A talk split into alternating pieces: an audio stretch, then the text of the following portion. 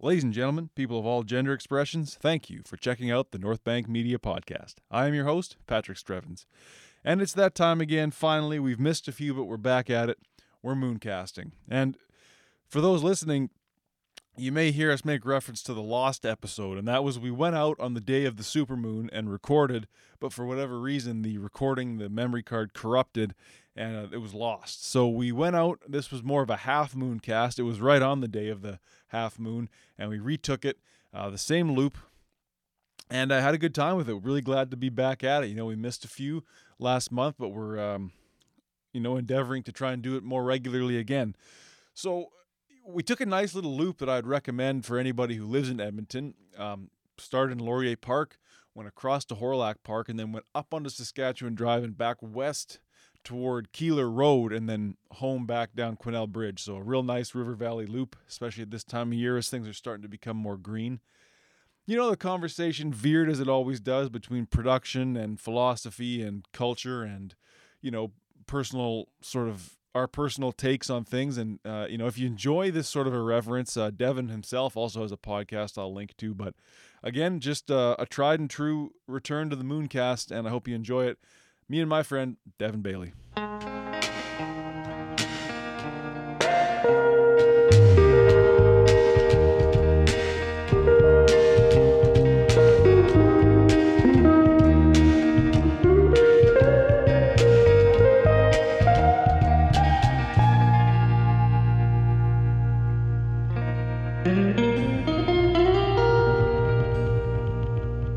It raises the floor, the barrier to entry, Right. Yes. which is kind of annoying. And then eventually things get standardized, like your various media formats, and then if you're not shooting on RAW, you're not shooting, Right. type of thing. Right. Which kind of goes into that bell curve thing where it's like the people in the middle are, you need this camera, you need this audio. I was in. Yeah. Whereas on the tail ends, which is kind of more where I live, it's like just make stuff. Yeah. Yeah, that's why I found that like indie label Yeah. union thing kind of strange. Because unions are always about standards and codification and stuff, so everybody's on board, Right. which is not what I associate with the indie movement. No. Well, doesn't like dip through onto the path. Okay. Doesn't doesn't unionizing in a artistic industry seem a little I don't know counterintuitive or Yeah. To me, at least, I, I've always been kind of resistant to the art thing being in any way similar to work. right I associate unions with labor. right if it was like Teamsters or uh, I, I don't know, a Grips collective or Right. like those guilds, that makes sense gaffers and all that, like that would make sense. But I don't quite understand if it's the artists or label executives or who is unionizing, but it doesn't seem doesn't seem right. it almost sounded like it was just like the day-to-day staff like in the like you know there'd be office staff right and like Yeah. I guess engineers maybe like studio engineers Yeah, maybe. Yeah, I, I don't see how that would be good for the for the industry in in general. right It was hard enough for somebody who's not connected to connect with anybody now. right They have no reason. Yeah, now you've got. Well, what's the thing about unions is they always they're corruptible for one thing. Yeah. It's funny how unions and stuff like that always pop up after uh, a very corrupt period. Make it seem like they're solving all the problems. Like, Right.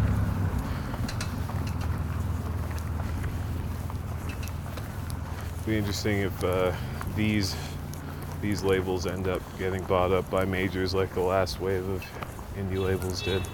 Right. So this could just be the restart of that wave again. Yeah, maybe. I don't know. I don't know enough about what's going on right now to know if uh, there is like an emerging independent thing going on. Right.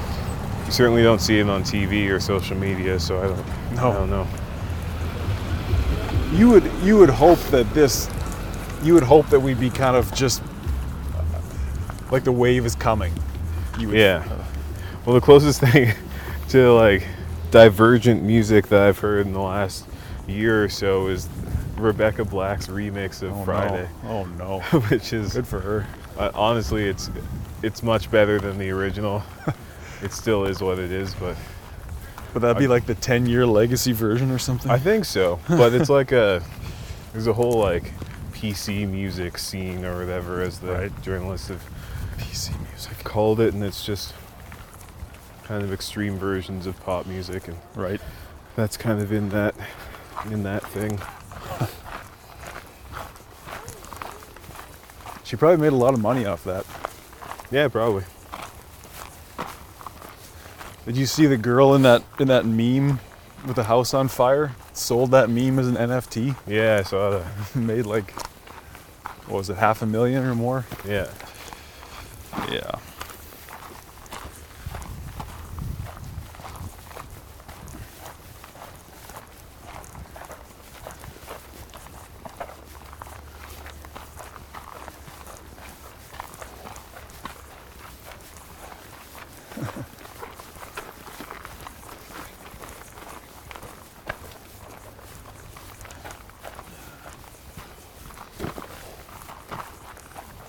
I guess on the flip side, that unionization thing could be similar to what we were, you were texting about yesterday, like this sort of, I don't know, grassroots sort of in the digital space. Like, yeah if it was, but it'd have to be a new approach to unionizing.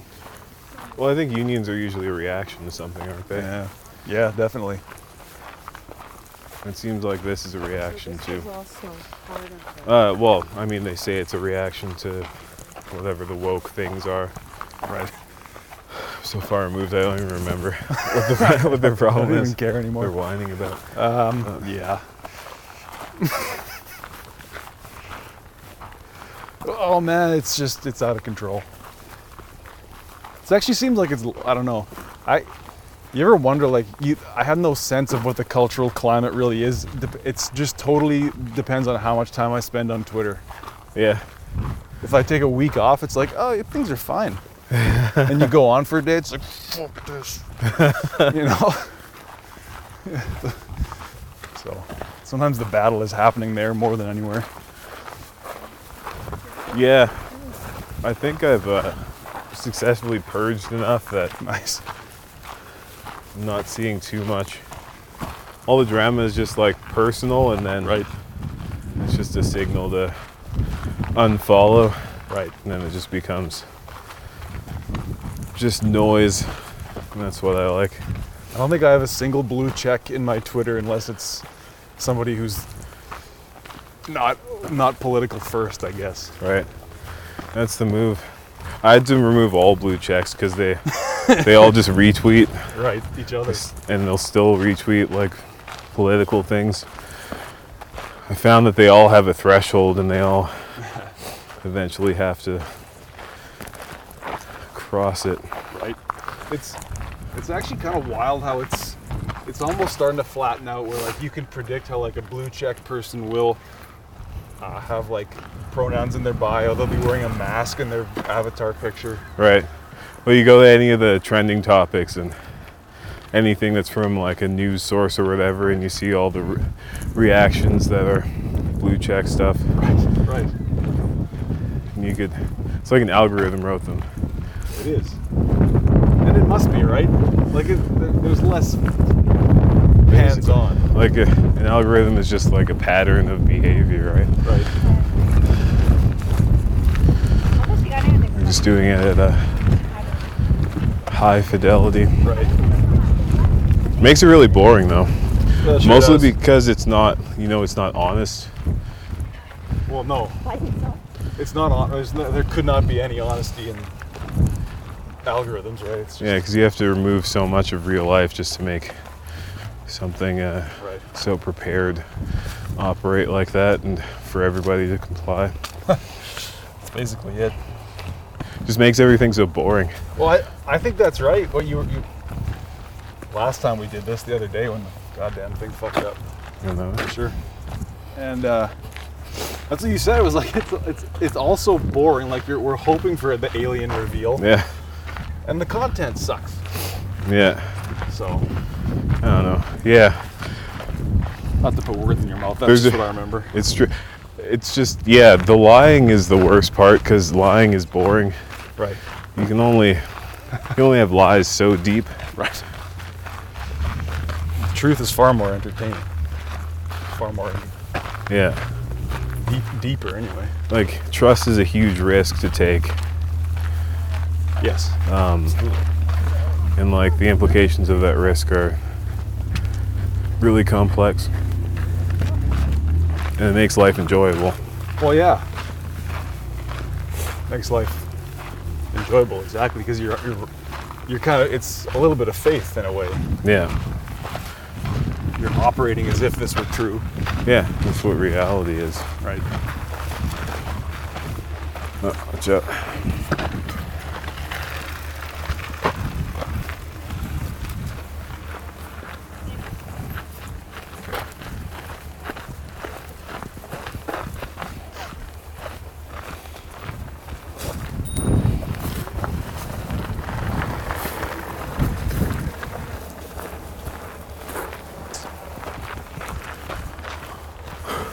Yeah, I don't know.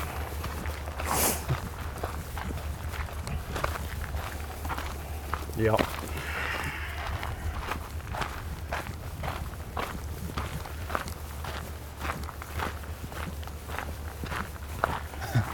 I had some guy give me the old vegetarian argument the other day. Oh, yeah. Yeah. I gonna What was ask you their about- angle? Well, the one thing was about the, the meat rotting in your colon because our digestive system isn't built to. Oh, okay. Do you know about anything like that?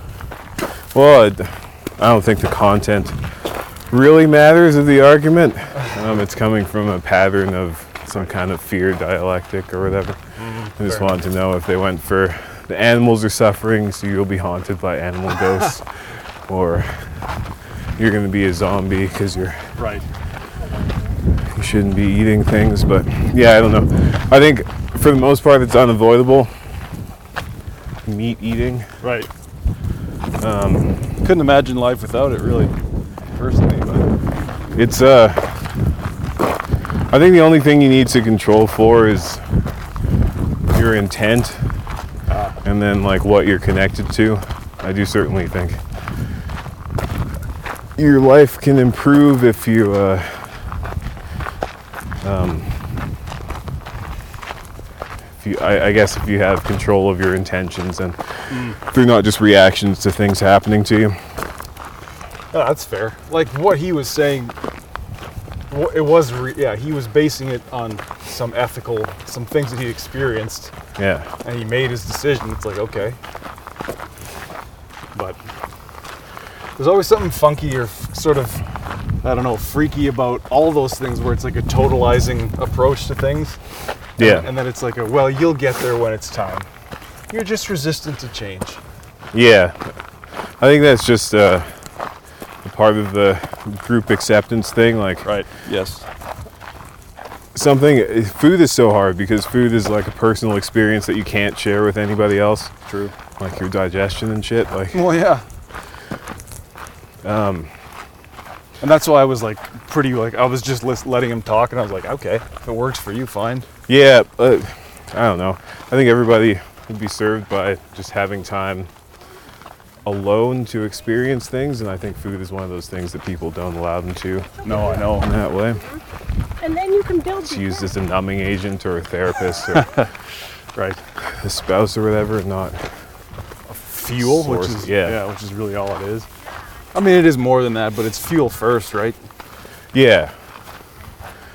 So, I don't know. You can be Hi, buddy. so you can be kind of wasting Right. resources by You're lucky if people are all on um, not the using same them page. for the right reasons. That's I, I true. don't know. That's Uh, true. No, like I agree. you can't have good intentions if you're not like paying attention to things because you don't know what's going on. Right. So, Yeah. if you don't really know and you're just kind of um, disassociating and Right. shoving things into your face, then I, I don't think you really have any authority, uh, especially not to tell anybody else No. what they should be eating. But um, I don't know. It, most vegetables aren't good for people. It's a Yeah, I've heard that too. like it's a logical thing, right? You eat fruit, and the reason that the fruit is palatable is because the fruit needs to survive and Right. spread its seeds and stuff. Right. Sure. Okay. But if you're eating leaves, the things that the plant uses to Right. to live, then it's probably not a good thing. Right. But then again, like you want to do it within limits, and my whole thing with the vegetarians is the they try to like steal the excess from other food movements. And they're just eating piles and mounds, and it's always like either Right. like pools of things or piles of things with the vegetarians, and it doesn't look good No. and it's also full of things that I don't know. It's it's Sometimes it- actual gluttony in some in some cases because you need to replace all those All uh, nutrients. Right. And like this, the satiety that you get from meat or whatever, the umami or whatever. Yeah, That's a lot of mushrooms yeah, to replace that yeah, for sure. or tofu. And just for the hell of it, I threw the I threw like the whole phytoestrogen, you know, tofu thing at him, and he's just like, Well, "Oh, if that was true, I'd have, I'd have bigger tits than you. I was like, also, Matt, if you are listening, I know you sometimes listen. It's not. I'm just, I'm just working out the ideas, man. eat what you want to eat. But fuck, then I just realized how like limited my understanding is of so many things. Like I sometimes feel like I am way dumber. That's the number one lesson from the podcast and from the last year. I am way less informed than I thought. Whatever it takes for you to be humble. Sure. Right, but there's also that. Feels good, but it's also like, yeah, you don't need to humble yourself constantly. Either. you know? I think a lot of people learn that late, Yeah, totally. where they spend too much time uh, using people to humble themselves. Right, right. Wondering yes or no. And it's like less about them actually wanting to appear humble, Yeah, and actually be humble and accept that. It's more like, do you see how? it's Yeah. that misplaced spirituality thing again. yeah.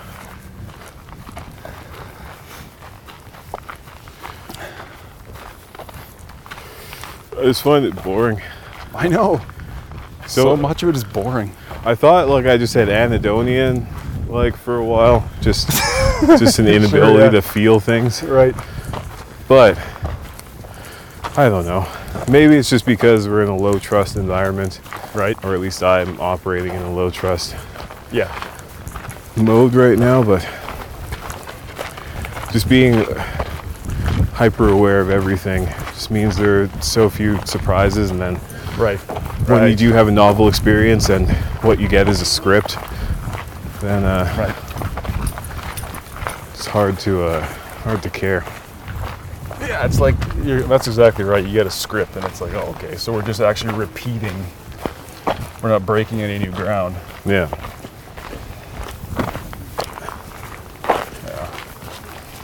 I do understand that. I guess there's a need for that for for trust or something. Right. Yeah, sure. It's like it it can be used as like a starting block, Yeah. but so much of it is like it's to see if you're already in the echo chamber. Yeah. There's so much like all of like the PC stuff is so deep at this point that Right. you'd be hard pressed to find anybody who wasn't uh, up to date on the proper gestures and Right. pronouns and stuff. Yes. And there's even lingo from that movement that's working its way into my di- dialect sometimes. Right. honor and validate is one. It's like, wow, it, why don't I just like let you speak? I don't have to honor and validate. It's like, are you honoring me right now? I don't know. I don't really need your. It's not really that honorable. Everything is not that honorable. Yeah.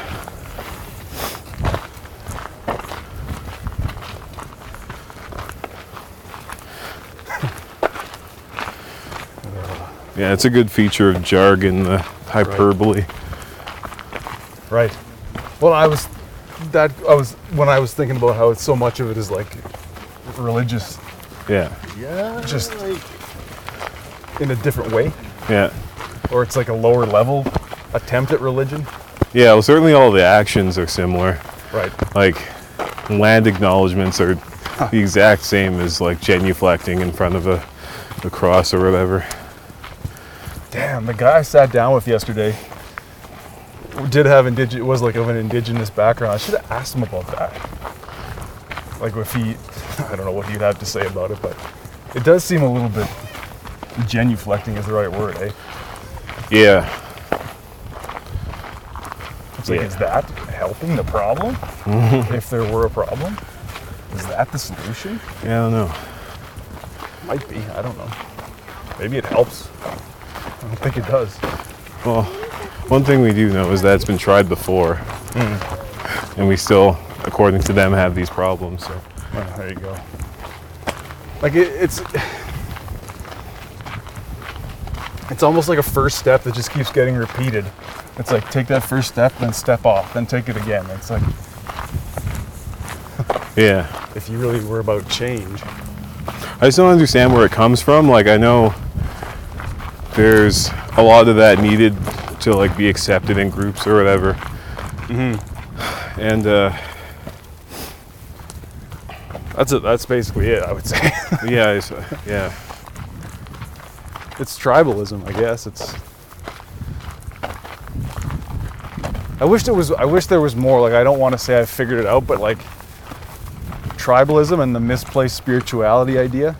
yeah. It's like that really kind of makes a lot of sense. What doesn't make sense to me is why that's considered like the peak of society. Right, right. when it clearly doesn't fit most of the people who are uh, kind of obliged to uh, subscribe to it. Right. Yeah, that's a good point. It's certainly not the peak. It might have some use to getting us on a progressive, truly progressive path, but it's not enough to say, "Oh, I'm, I'm sorry, and I'm aware, and bad things happen." Okay, Yeah, you are gonna? That's your foundation for building something. yeah, I don't know. Doesn't work. Doesn't make any sense.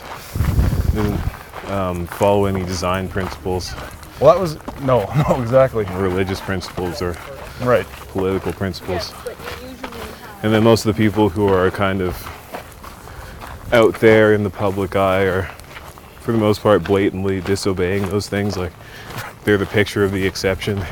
Right. Right.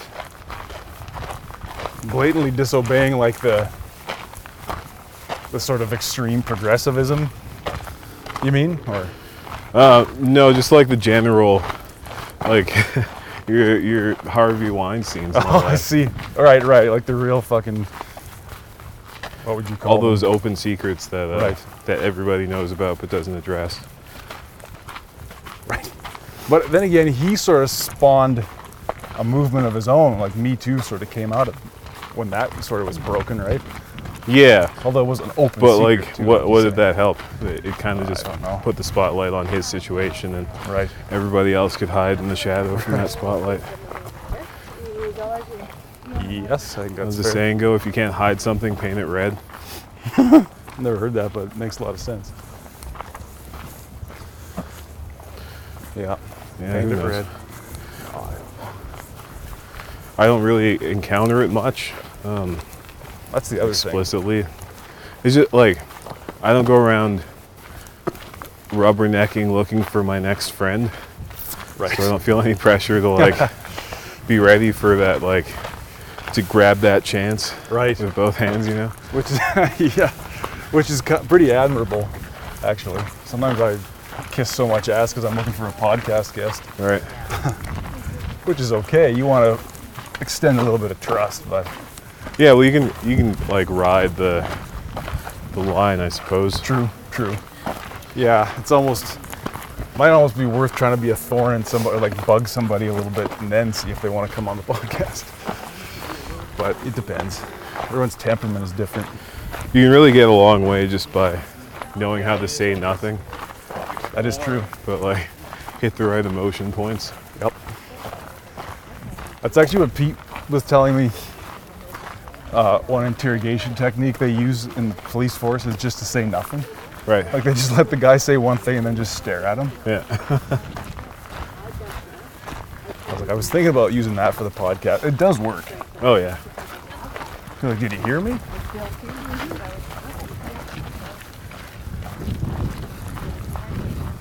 Also can't tell if I'm yelling or not. These damn headphones on. All right. No, uh, it's fine. Okay.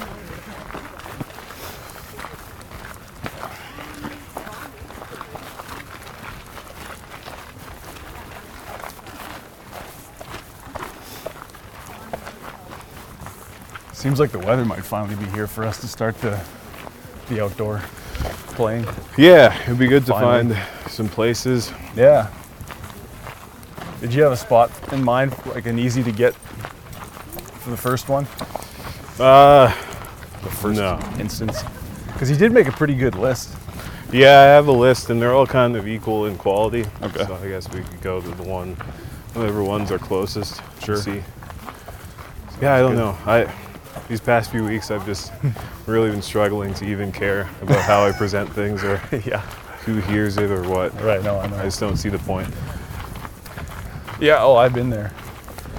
seems like there's already like a limit that's been placed, Okay. Yeah, well, yeah, that could be.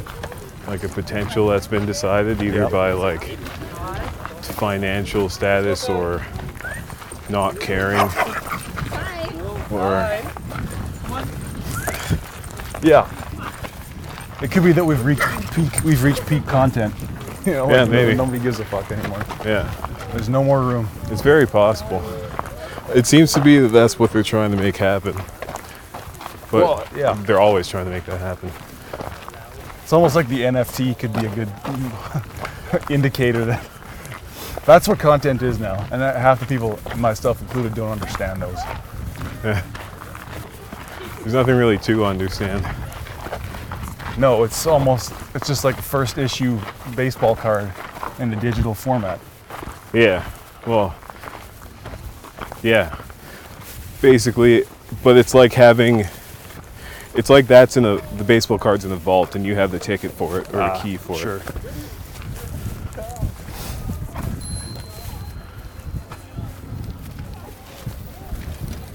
People are Yeah, that makes spending sense. a lot of money to not actually be able to possess something, just to say that they have and Right. have proof, proof, but not tangible proof. Well, that's the other thing. None of it's tangible.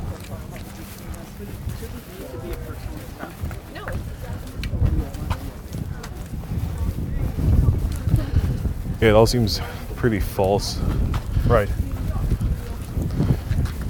like a distraction almost. Yes, definitely that. Well, isn't that all that it's ever really been? Yeah. I mean, I guess the best content was reacting or, or at least revolutionary. But now it's all just like, yeah. I mean, when someone called it the post truth era, that made a lot of sense. Yeah, I guess so. I've become skeptical that anything was really ever revolutionary, that's, that's possible too. especially anything that we know about. Right, right. Well, yeah, sure. Anything, anything marketed as a revolution probably wasn't a revolution. Yeah, even anything standardized that like was within a framework. Right. I, I don't know. The sports is, or art has been pretty much turned into sports completely now, Oh, totally.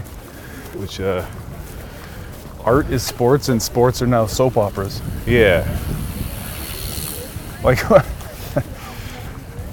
like this. Sh- and it was so funny when the NFL draft was the other day, and I was getting all these damn notifications for some reason from the Right. Score app.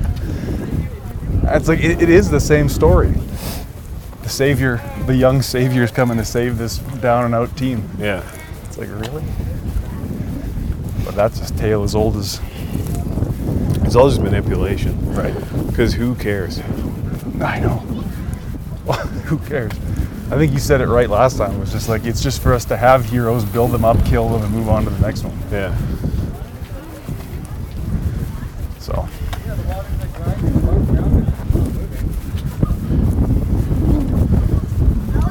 I was never told that I, or was never taught that I need that.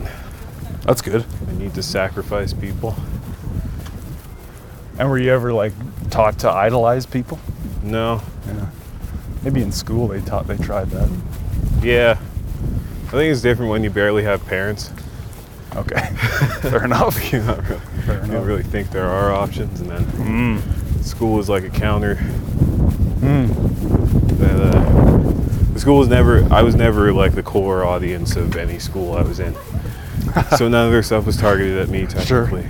No. So, for the most part, I feel like I taught myself. Mm. And for the most part, I did. Like, I just read Yeah. textbooks in class Right. and ignore the teacher, who's usually, A stooge. yeah, and working with students who uh, weren't picking things up as fast as I was. Right. Yeah, it's true, eh? They, because their reputation depended on bringing the slackers up, Yeah. not really someone who's teaching themselves. Yeah, and then I learned quickly how to get an honors average without trying. Right. Wish I had that, man. I, I think I'm the opposite. For me, the secret was just listening to the teachers and the only times that they did their job, which is like the first week. Right. And they said all their uh, negotiables or non negotiables. You just learn that. Yeah, and then you just turn that into a code and apply it to every assignment. Right. Because you often heard it was like, yeah, the teachers gave the best marks when they heard you just regurgitate exactly what they said. Yeah. There was one teacher who like had a thing about periods Right. on uh on like documents we were handing in and that Okay. was like he didn't say how much it was worth, but it was seriously worth like 65% of the grade. Like just the, the punctuation? Yeah, just like how you use punct- punctuation. Oh, okay. It had to be how That's his fine. like standard of note taking. Right. So like whatever. Was that in high school? Uh, that was junior high, but that was like Okay. IB stuff. So they Oh, right, they wanted to treat us like we were in high school, which was just Yeah, what was that all about, man? I, I, I don't know why my parents didn't push me into that. Well, you, I don't know. It, it only would have saved you time socially. Educationally, it doesn't really Didn't matter. do a damn thing. Everything that was interesting going going on was happening like interpersonally. Right. The, the weekly episode of Skins, basically. I yeah. don't know if we've talked about that on this podcast ever, but like the way that kids behaved in our junior high and high school, well, junior high especially, seemed so crazy for how young they actually were. Yeah, but it, it like it didn't ever seem forced. Like there was some No. kind of like hidden hand behind it. It just seemed like they were actually just flailing like you're supposed to. Right. But then, like, you talk to other people. you talk to adults who are in their 30s who are experiencing those things for the first time and like fucking up their lives because that's Right. like the worst time to do that. stuff. Right. That's a good point. I guess if you're really gonna go for it, the sooner the better. Really, less consequence. Yeah. That's I actually suppose maybe like I don't really want to make economic judgments about them, but I feel like Sure. for the most part, everybody there, like myself included, was pretty stable, like financially and like right. socially and in terms of family. Um, I guess that's like a class argument that like fucking up in that way was kind of A privilege. yeah. yeah, could be. Could be. Then again, like I don't know that other people generally would uh, experience those things earlier in life or later. Kind of, I guess it kind of depends on what community you're in. I guess so. But anyways, like I, I'd never experienced the kind of uh, darkness coming from other people, from their like life choices. Up until that point, and I lived in poor communities before and rich communities, and I guess maybe I wasn't so aware of it. There was something about that school that was just, it seemed like the walls were a little bit closer every day. Yeah, that sounds about right. Never. s Yeah. Might just be a hormone thing, but that's Well. always a factor. Well, it is. Remember when we started there in grade seven? It was basically they just started the construction, or they were Yeah. out, they were partway through it, and there were some parts of the school that were just in complete disarray. Yeah, that too. They were like building a school around this as well. Right. Kind of for us, but not really. Yeah, for us in theory, but I remember everybody got a new locker, and I was stuck with one of the old pieces of shit. and then I, wa- I swear to God, I was in the classroom, and I see this construction worker trying to open that piece of shit locker from like outside after they'd ripped it out. Yeah. It's like I told you, you piece of shit. Yeah, I, I would never look back at that period as a, a good time of my life. No. I've actually had like much worse time since then, but I'd never go back. Just Oh, being no. like the idea of being locked into it, That's the worst. and There's having no choice. Yeah. There's something so disheartening about that. I think I felt it pretty good like day one of grade seven Yeah. through until basically I graduated university. I just hated that so much. Yeah, I was absolutely miserable in college. Hated every day of it. Yeah, Plus the fact that I was paying for it that's true too. and like working for it, Yeah. and I really started looking at what my how I was improving my life by doing it and Which you weren't. one of those many things that just leads to teaching. Yeah. Something I'm not Totally. interested in. Totally. That was really the only out from a lot of post secondary was to become like get into the system. As Yeah. a researcher, teacher. It's like there's only two options uh, in like the, the workforce. Either you're somebody's secretary or you're somebody's teacher.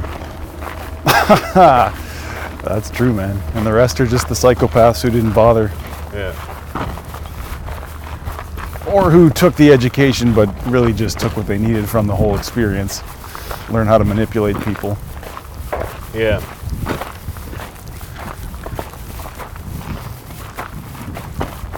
my guilt was a different kind because my parents paid for most of my tuition Oh, okay. and it's like fuck i'm just gonna stay home and smoke weed all day i'm like oh, fuck one of the best quotes jeff i've ever had was well you'd always rather be at home smoking weed but there's more to life or something like that It's true.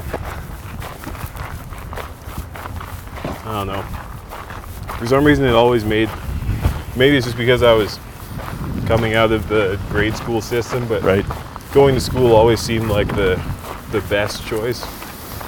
But Okay. looking back, I had no like I had no plan. Like there was nothing I really wanted to learn. I just chose music because I like music. but good then, point. like once something you like, all of a sudden has a bunch of rules that you didn't have any say in. Right. It becomes uh, not fun. Right. Yep.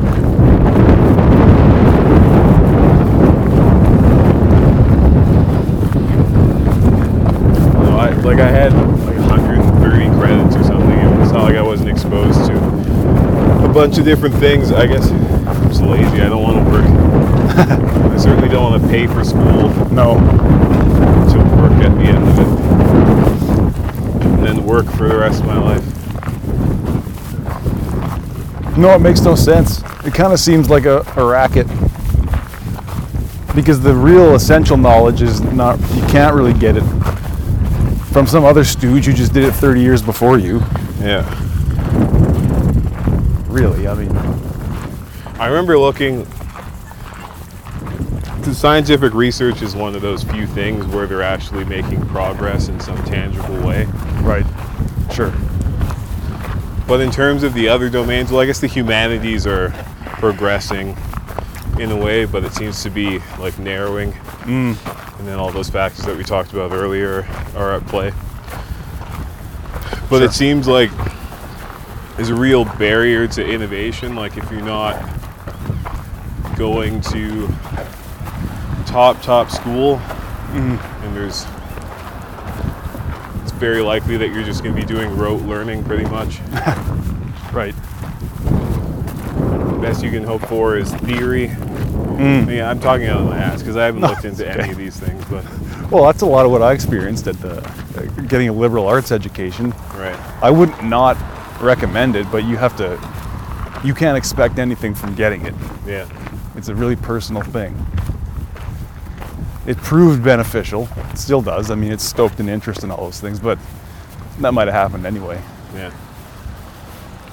Also, a lot of wasted fucking time and money, though. Not Yeah. wasted, but spent, you know? Like it's gone. Yeah. But-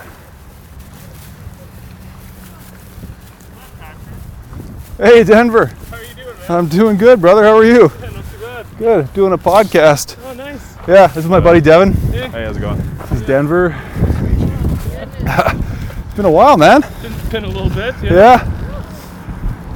How's things? Uh, it's going good. Yeah. Yeah, Good. Just out for a little ride. I like it. You came from, because you're up on 118th roughly? Uh, yeah, 117. 117. Yeah. Nice. Yeah. Right on. Yeah. Yeah.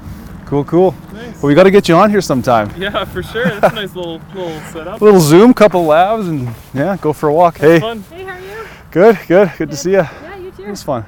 Anyway, well, let's let's talk soon. Sounds good. Okay, see See ya, ya, man. See ya. All the best. Yeah. Thanks, buddy.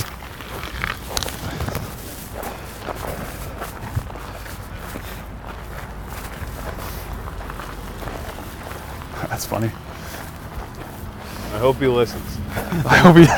yeah, no kidding. The best I can hope for, honestly.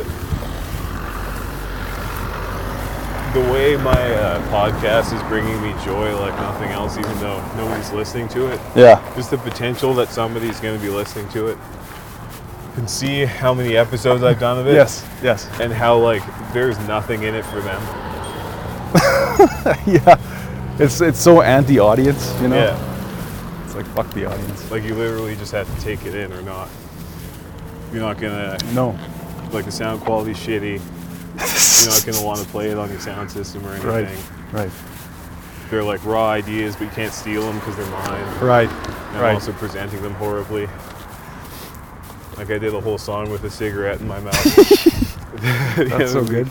I got too drunk a few Nice. weeks before that and couldn't remember to play how to play half the songs.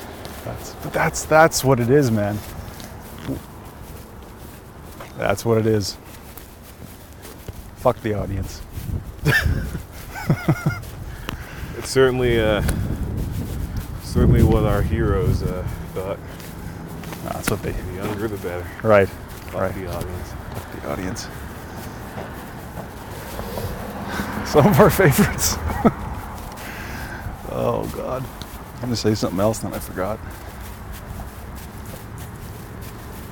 I do like that idea of of like becoming just undeniable. It's like you can't deny the amount that I've that you've done. Like how many episodes are you at now? Uh, tomorrow will be 42, I believe. Nice. Like, I don't want to use the word respect, but like people have to honor and validate that. Like they have to, they have to look at it and be like, well, I, I haven't done that, It's true. right? The one thing, the only thing I have, That one's on the phone. You can cry more. I'm happy too.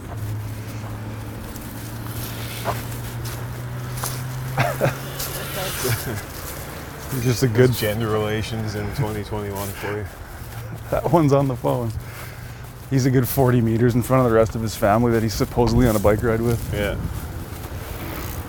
And that stupid cunt is on the phone.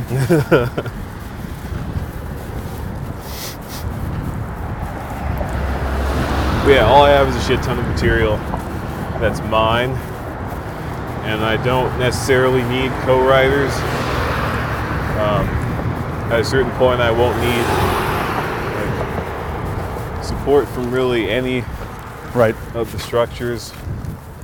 Um, the only thing I need to figure out is what I'm going to replace the media platforms with, or, Right. or what. Which, like, the only thing, like, comedians go through the same thing, and they're going as cancel culture Right. rips through them and stuff, and the only thing they have is live events and their actual fans who will come out and pay tickets to see them. Right. And the same thing is the case with music, but there's so much of that, like the payola shit, that Right. gets in the way of it. and uh, the fact that venues are always hooked up to radio um, stations and stuff because they don't support local um, local artists in any tangible way. Then you have the issue in Canada where there's not not a whole lot of traffic going through this region of Canada, so you don't get like uh, regular roster of touring acts.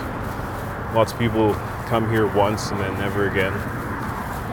Can't really rely on uh, the churn of the industry in that way. Right.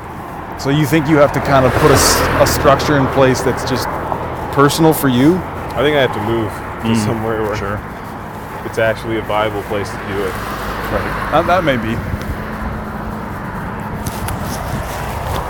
That's actually probably more likely than anything, right? It's the only thing that makes sense to me.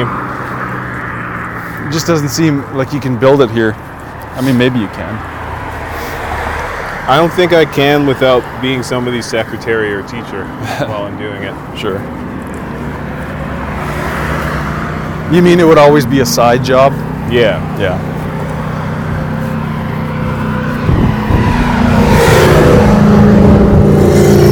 You can't really side job uh, original content. Well, no, that's a good point. Just walking into meetings, presenting yourself over and over again, just waiting for someone to accept you. Right, and if it was real original content, you'd be living it, I suppose. Like Yeah. it, it would be a representation of you. Yeah. Like if a third of your day is sleeping and the other third of your day is working a job that you just are Right. pretty well over. Yeah. And that's that takes a lot of effort to keep that shit out of art. Right.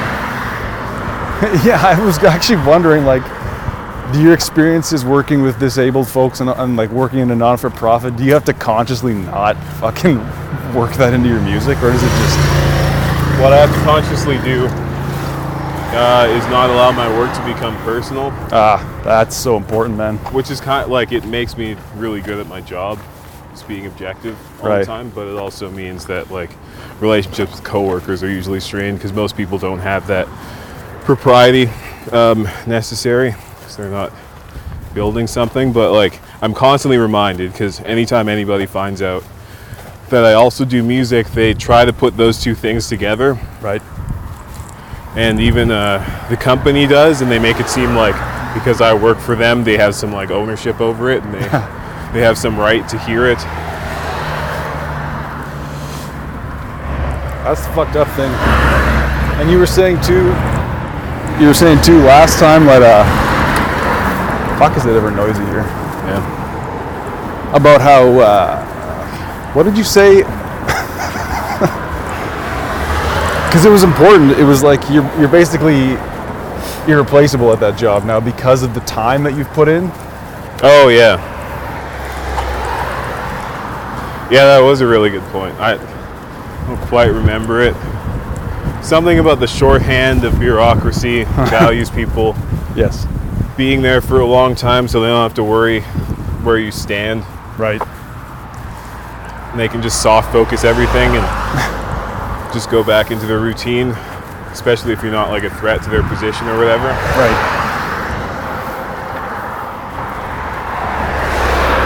And you're at the top of the pay structure, aren't you? Yeah, So it's like, what do you possibly have to gain? absolutely not.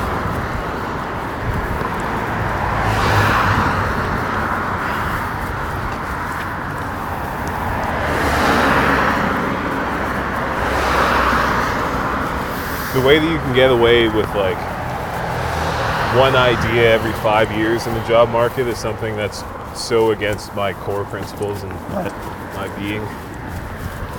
Because you're like an idea a day guy. In the sketching, right? Like that's kind of the thing. Yeah. It's like always trying to innovate.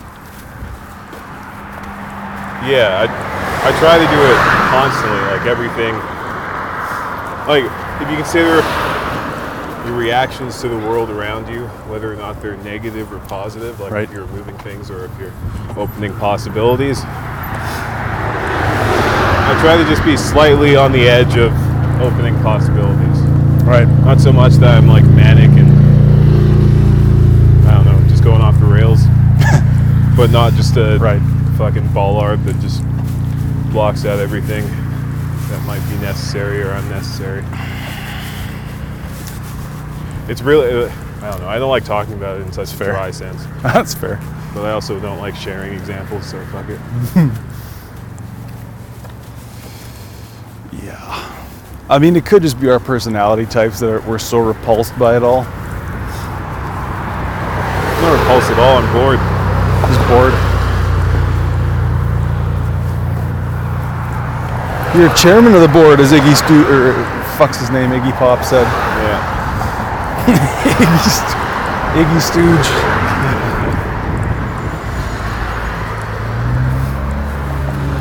Well, we should go climb the.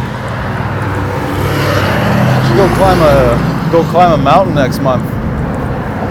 Yeah, sure. That might be, in the words of Jordan Peterson, something we could think of as being anything other than boring. Um, next month is in June. Yeah, I'm thinking. Okay. Is that think that's possible? Yeah, probably. I have like May long off. I have like five or six days off then. Nice. It's kind of the end of the month, but if that's too soon, I can always look at another time. I think we could talk to Keith. We'll see see what he wants to do. I do want to make that Chef Steph's pizza oven. Oh, that's happening. like, there's no excuses, Yeah. and we're going to document it, even just with a few pictures to say we did it. 'Cause, Yeah. Man.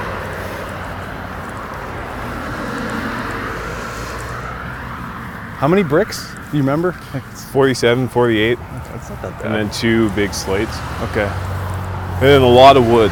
right. Sounds like a lot of gas being burned to get that to the campsite, but Yeah. worth it. Yeah, so it's like one bundle an hour it burns. Fuck. Okay. Well, Pizza takes about two minutes. okay. So, right, okay. So you could just fire out a bunch of pizzas and then let it cool down? Yeah. And then fire it up when you need it. Okay. You can also use the residual heat to cook other things. Right. Burgers. Yeah. Oh, Jesus. Oh, I gotta tuck this fucking lace in here. Should just tie the shoe, but fuck it.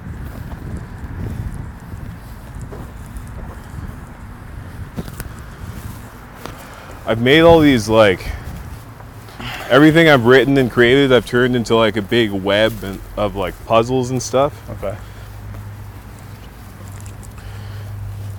And I don't remember why for like half of them. and there's so many layers now that it's kind of it's out of my control. Ah, that's pretty cool.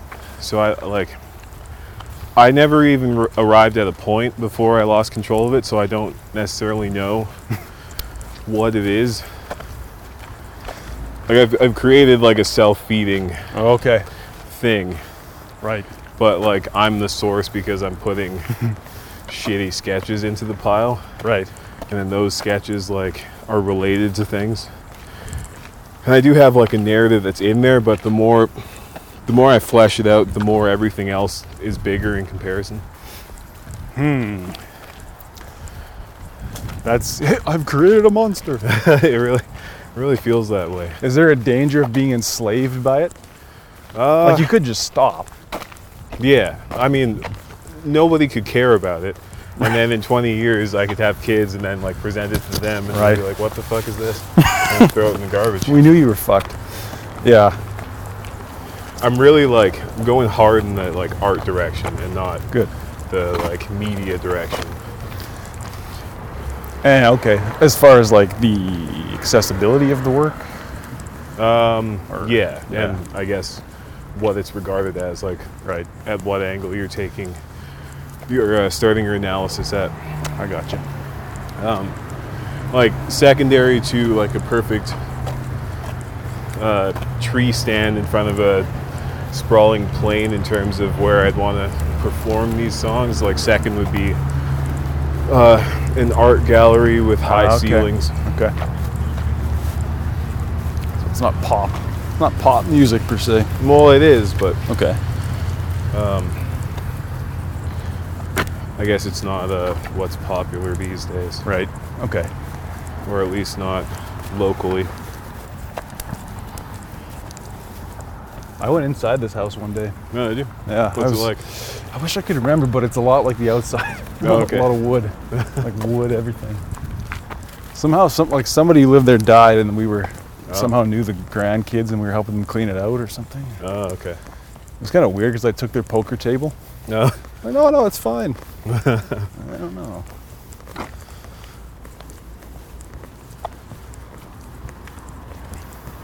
Because a lot of what happened to me the past few months and led me to getting pretty burned out and just like off the path was becoming enslaved by the work. Or was like, you know, like as with music, video has so many technical elements. Right. I wasn't growing Right. like my my images weren't getting better but then it's like i have to keep doing it because people are paying me to do it and Yeah. they're expecting me to keep doing it and then you start to question if you're even doing the right things That's where I think most people.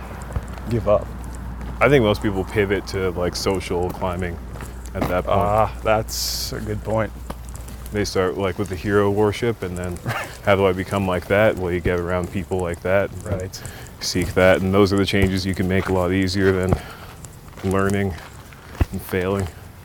right you just which is a form of giving up i guess I don't know that it's t- like necessarily negative, but I think Yeah. it's a, a result of the way the industry is set up.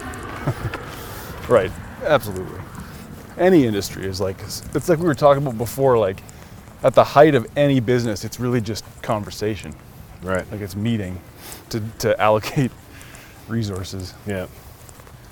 It's like, well, I've reached the pinnacle of my usefulness as an actual creator or artist, so now I have to go meddling with human resources. Right. Or I'm switching the medium, I guess, from fucking art to people, from, you know, tools and technology to people. Services. Yeah, services.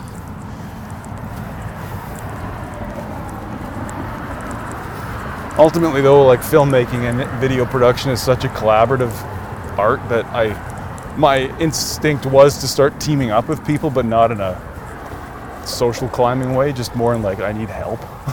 Oh, okay. Right. I need a fucking second shooter. I need someone to edit for me so Yeah. I can like go just do more. Yeah.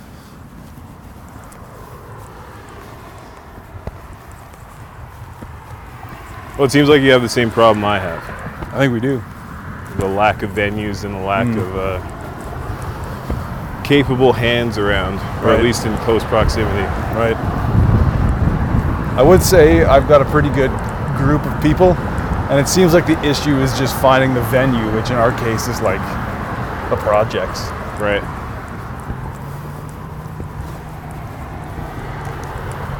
It just sucks because you know you can deliver. Like we went and shot some stuff last week that was I was more in a supporting role, but it's as good as anything I've ever been a part of. Yeah. And It's like fuck if we could just do this three or four times a month. Right.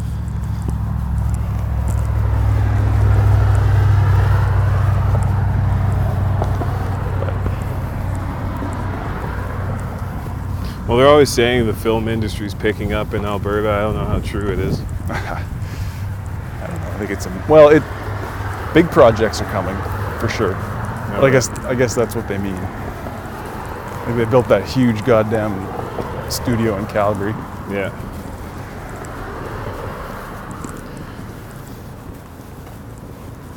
Yeah, I don't know when that was. Like, maybe the early aughts that a lot of people in the industry, maybe they got rich and they just thought everybody deserves to be just like going straight to big projects or whatever. So, Right. like, indie film died and Right. indie music got bought up. And then like I don't know, there, like there's all this uh Hmm. like this hunt for the next prodigy or whatever. It seems like you're supposed to be like laying the ground for that person to usurp or whatever. Right. Which is a familiar story. Yeah. There's also this problem in the indie community in Edmonton, at least, where it's like there's a lot there's a lot of reluctance these days to work for free. Right. Which to me, so much of indie was that. Yeah. But now there's this class of, at least in the film industry, of people who are really want to be paid what they're worth, which is fair. I'm, Yeah. I'm one of them. I think that's what the it's the result of all the liberal arts degrees. Yeah, could well be. I'm owed something. But I also did a few days free last week, and it's like as soon as you just get over that, it's actually pretty freeing. Yeah. You just, I don't know. You,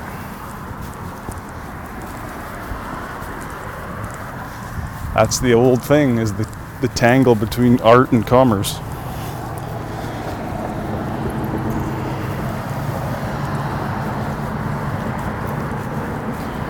Yeah, I don't I don't know. No idea. I've never really Fair. connected what I'd say is my art practice to uh, to money in any way, even though it's a result of money. Me having the time to do it. Right.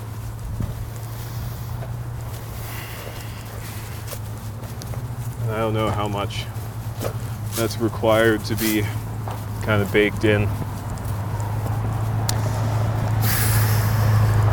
I, yeah, I don't know either. I, I suppose it's just as baked in as you let it be because it's two totally different things. It's like the drive to create is coming from somewhere totally different. like there's a thing of like artists that navel gaze as soon as they Mm. start making money. Right. And it happens in almost every domain. And for the most part, that's when I switch off and I don't care anymore. Right, because then it's like because without as soon as they start making money, then there's like that it's that it represents the external validation of the audience so tangibly. yeah, Where it's like f- with our podcast, for instance, if you want to call that it's creation at least, it's like we don't really care what comes of it. Not really doing it for anybody. But if I started plugging fucking Magic Spoon and Blue Chew and I was getting a check every month, I'd be like, "Well, you, I have something to say, obviously. yeah. For the most part, it, it seems like that's something to say that people step into is like some kind of permission to copy somebody else. Right, Like you just like you earn the script. right. You earn the script. That being said, I would plug Magic Spoon and Blue Chew. nah, I don't think so. If anything, this is like a good little piece of social capital, if anything, that you can like give to the guest and be like, do what you want with it. If you want to show people what you think, what you sound like. Right. or what you think you sound like.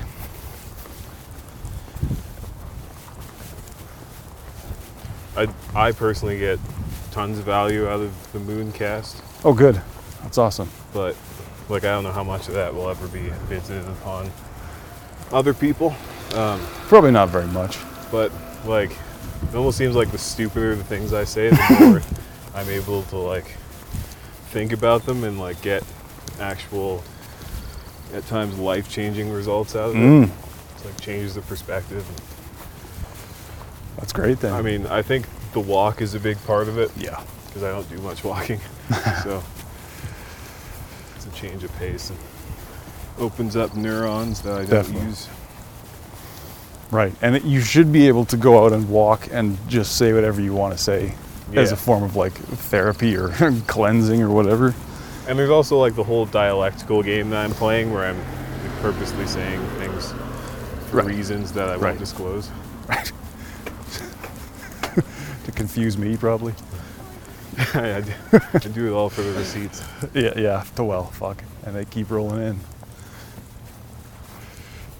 Yeah, keep rolling in. It's a little odd doing it this time of year, this time of week, because there's so many people around. Yeah, It's a little strange. I guess. Well, the strange thing about it is not walking and not like plumbing personal depths Mm. and like talking about relationships and Right. all that stuff people normally would be. No, I know. Kind of going right for the heart of it. Trying to. I don't know that we've gotten there yet. we have much weirder to go. Looking forward to it. It's funny how it's a totally different mood than the last one, the lost one that no one will ever hear. Yeah. It is. Slightly kinder, gentler one. a little more personal. Like, I forget what you were saying coming down Keeler Road the other day, and it was like, these are all facts. Facts, you can check them, these are facts. it's like, oh. Full. I think there's a bunch of this shit about the vaccine and Right, belief about it. right, whether or Which- not that's necessary. right. Which to me, that is like the pinnacle of how boring things have gotten. Yeah. Like that is what the argument is. That is what's fueling all this fucking mistrust amongst people. I think it would be interesting. I don't know how to approach this. The the idea of receipts is way more interesting to me, kind of in I guess a, um, a metaphysical sense than like a Right. practical sense, Sure. because that's like a thing that is, I guess, a meme of real life. Like for example, you learn about something and then you see it everywhere. Right. Like the receipt is like a digital version of that. Sure. And like you've seen some of the receipts I pulled up. Some things are like just loudly receipts, Right. and then some things are just bullshit. I see. But it's not like there's something about the the smaller uh, format of the the media environment that makes it seem uh, more consequential, Yes, that, Uh, that's true for sure. which makes the whole. Uh, because like there's a thing that they were talking about where uh, social media companies had isolated people um, Right.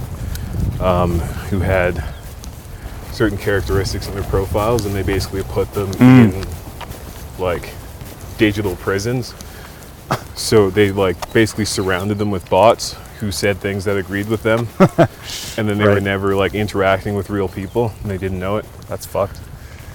So like we know that receipts are a thing because it happens in the real world. Right. But when it's happening digitally, is that happening naturally or is it happening Hmm. because of algorithms or is there somebody literally with a finger on the button? Right.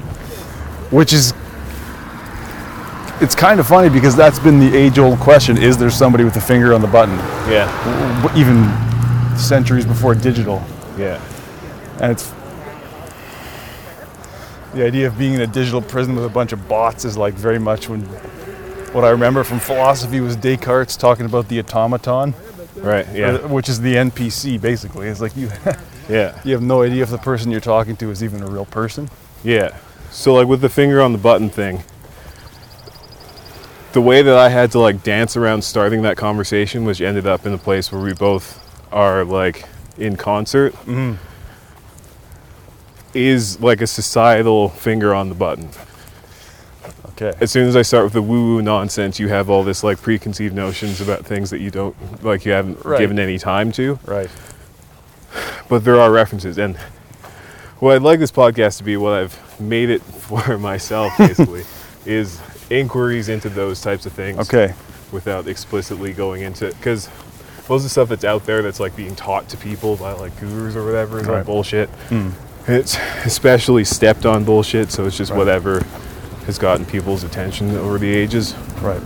it's not necessarily uh, true or practical whether or not that needs to be i'm not too sure Right. And I can almost grasp what you're talking about, and it sounds thematically familiar to things you've said.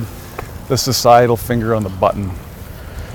Yeah, like uh, knowing that the the um, January sixth shaman was an actor. That's not like there's no scientific way to know that, No. and I certainly didn't research him. the moment I saw him, like I didn't do checks. And Right. That's probably why people said I shouldn't be able to say that. Right. But we're literally living in a real world that's not online, Right. and at least for now, the consequences in the real world in the real world aren't as immediate as online. Right. So you should be able to question things like that. And you should be able to not have beliefs. Y- Yeah. Absolutely not. It seems like we're in a place where skepticism is frowned upon. It's like you have to take a stand Yeah. and you can't second guess. You know? Yeah, and it seems like, like with so many things, skepticism has been given a face, and that face is not a representation of skepticism. Right. Either the like dictionary term of it, or any kind of like industry standard that you can glean, Right. and they just blatantly contradict what that is. Right. Wasn't that where those rules come from where it's like personalize it and freeze it? Yeah, It's like now skepticism is a is a right wing trope yeah, used by anti-maskers. How Right. dare you be skeptic, skeptical of anything? and they probably didn't even choose the word skeptical as like a branding. No, it's no. That's true. Somebody used the word skeptical on a podcast the other day, and I was like, ah, that's a that's the right word for what it is that's being mistrusted. Yeah. So like, what we're going through is literally like a kind of a struggle between like free thought and fascism, pretty much. Pretty much. Because like all of those like bounds that we're dancing around Hmm. are not necessary to get to our point. And it's so crazy how that's what it is th th between free thought and fascism. Because that's, there's a bunch of people in Bowdoin at a rodeo yesterday, off not wearing masks, not distancing, whatever. A c- huge crowd of them in the s- in the stands. Yeah. And somebody somebody tweeted it, and then somebody commented, maybe we should let their employers know. Yeah. What? yeah. Maybe we should what? That sounds a lot like something else. Yeah, and that's like a natural thing. Like that just flows out of people's mouths now. Without any thought about what that actually means. Yeah. It's like I, it doesn't matter if they're in the right or wrong or safe or unsafe. You. Oh, okay. Okay. And that like they make it seem like that's the social contract. Right. like the social contract is like fuck you fuck me type of thing but that's never been the case anywhere even Mm-hmm. Right. places with tons of guns it's just Right. It's never been. that's That's- only the case in like when the government has fallen and all the utilities have fallen and Right. stuff and like And you're in chaos. the, s- yeah the, the soldiers are off and most of them are dead and like the women and children are just being like had like the famous Right. sacks of what and rapes of like they call them rapes of cities like Right. it's, it's that it's that clear Right. that like it's those times that that shit happens Yeah. We are. and it's not because donald trump was elected no. Exactly right. but they are lac- acting like that and they did for such a long time it feels like they don't know how to get out of it It's true. And that's where the. Uh, um, but they link it to the moral. The morality of being like, well, all those people are now going to get it and then give it to people. yeah It's like, okay. that's that horse shit Right. Well, that's what the asymptomatic narrative was, and the sort of whatever they call it, like the vac, the the, sh- the virus shedding or all that, you know, asymptomatic shit. yeah That was so useful, whether it's true or not. yeah It was so useful in that for that narrative. yeah Well, you could have it and you wouldn't know, and you can get it and you can keep getting it.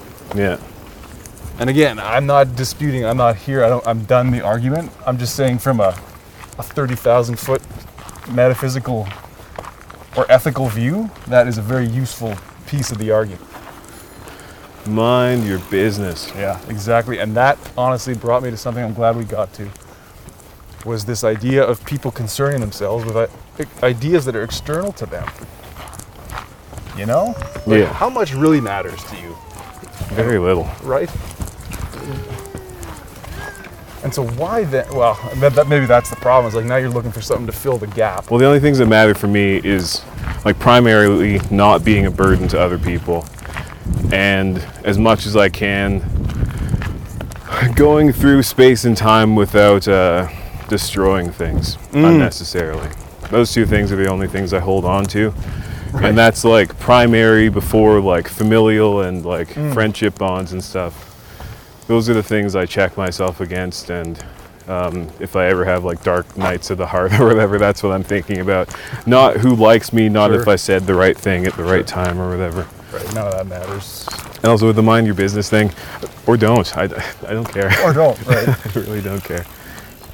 I had a wild conversation with this woman a few weeks ago on the podcast, and she was, she had some kind of spiritual awakening, she called it. No, Oh, really? like she- on the podcast? No, no, I wish. I, wish. I was an epic.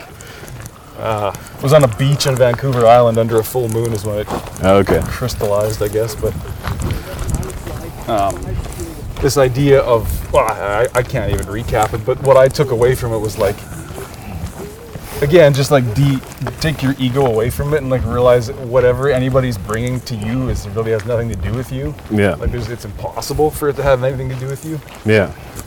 and that's kind of breaking the chains of whatever it is. It's like people. I don't know. It's it's maybe it's just how we're wired as Yeah. an organism. I think so. It also gets in the way of actual learning about this world we live in. and I think it, that's I think it's used as an completely the excuse to case. not actually ask real questions. right. We'd rather ask what you call the first order questions or like easy, to- Yeah. you know. There's so many of those you can you can waste all of your lifetime on those Right. questions. Absolutely right. Yeah.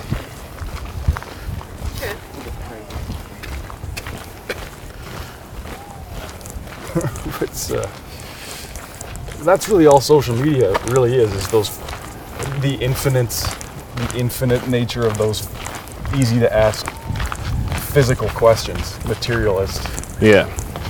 how many it's because it's an infinite combination right so then there's infinite content that can exist Yeah. But it's also average, which makes it Absolutely. worthless. Right. Yeah, I'd and, say. I'd and say. like I don't think it needs to be that way. Like misinterpretations are often misinterpretations of those things. Even like the public like bitterness about whatever thing, if it's misinterpreted, that's what makes it more interesting. Not that it's uh, faithful to whatever right, two sides. right. Public interpret. Well, platform is the right word. It's all just like Yeah. a flat land. Yeah.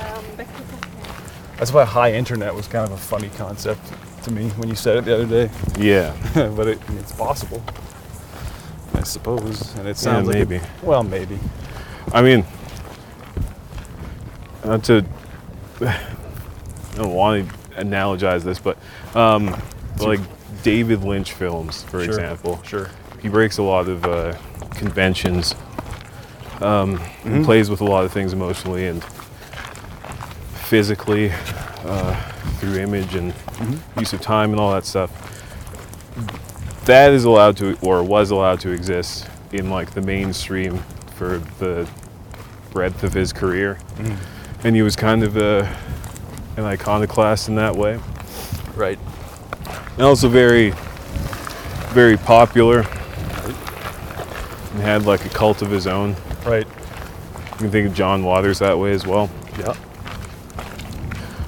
Um, 'Cause they, they broke down what the medium actually could be. yeah well it's what it is It's what it is. but people aren't utilizing it Right. Right. So like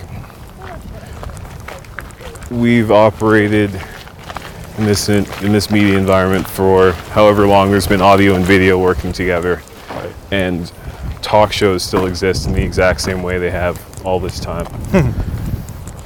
Right. And you know from ratings that they're not working and they're not competitive. They're certainly not creative. Um, but they persist.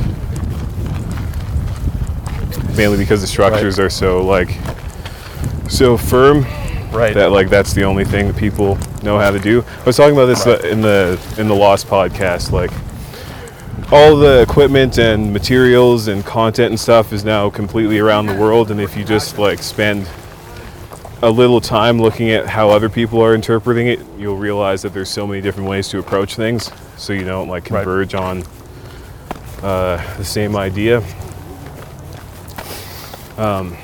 so I, I think that's a that's something to think about Yeah. and uh, fight for, really.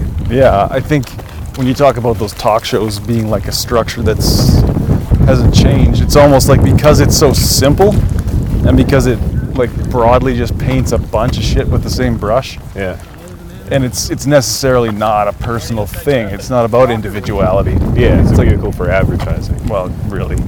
Which is a which is necessarily a mass form of communication. Yeah. But that's where people are getting their culture from. That's where Right. that's where they're getting their personalities from. Right. They're, they're, not- it's not coming from the culture, actually. Well, it Yeah. is, but the well, you could argue the s- syntax of that sentence, but It's just because the, their entire culture, if they are whoever this straw person we're building is, is in that box or Right. in their uh, uh, ISP package or whatever, their cable package. Hmm. Sure. That's what their options are. right. That's. Ah, yeah. Well, I, uh, well, like the answer is just make stuff, right? But yeah, yeah, you I do have to think. wonder like who you're making it for a little bit. yeah. Well, I'm less sure about that now. Like a, a week later, Yeah. I think the answer is really just. Well, I, I, that's stupid to even start a sentence that way. Yeah, I, you do have to think about who you're making it for, but also, like, fuck the audience. Yeah, I mean, I think you can like plow through with a, a solid why, Right. but that means you need to have interesting questions. Yeah. Like, Yeah.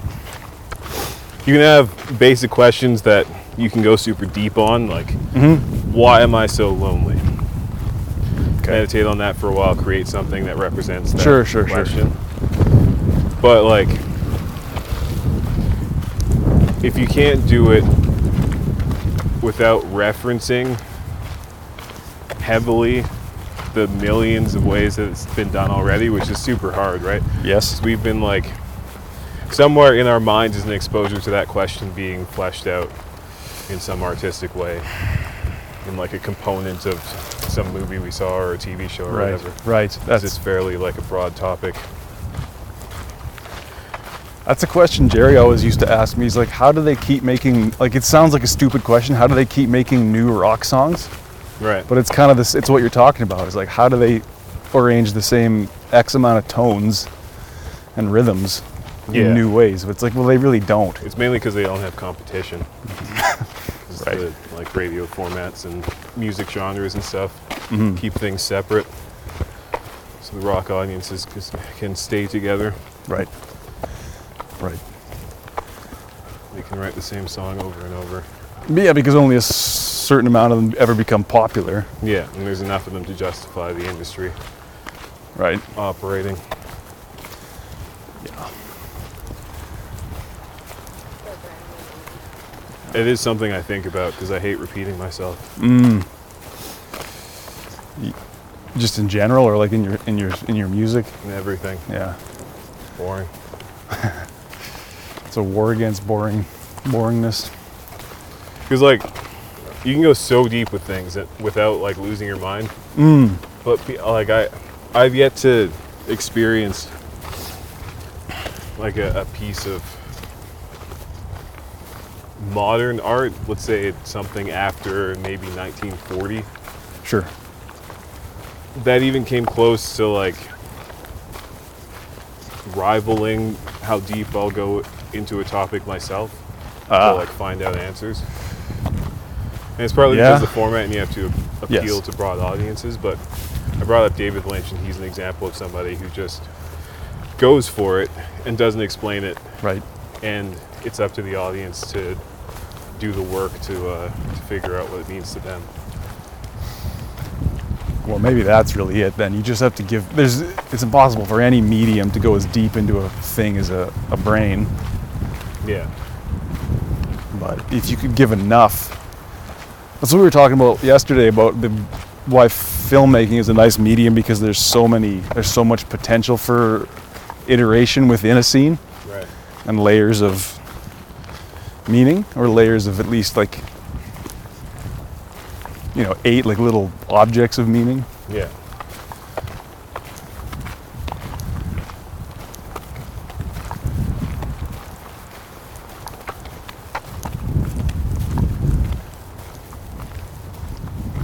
so i was like pretty geared up to start writing a screenplay and then i was like ah i don't know it's still too boring the idea still isn't it's like well just write it out but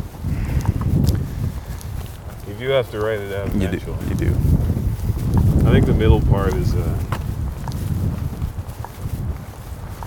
I think you should focus on the middle part of it right and uh, whether or not you have a story, you'll find out from doing that.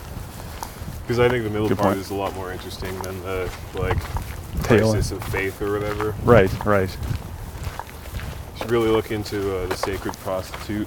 right right It was a thing back in like I don't know ancient Rome and Greece and stuff where there was uh, uh, like a temple for I don't know Aphrodite or something like that, whoever the sex god is, yep where like it was like what turned into modern day brothels, but it had it served a social function for the men of the society, okay and they actually had a holy role and they were treated like almost monks or nuns.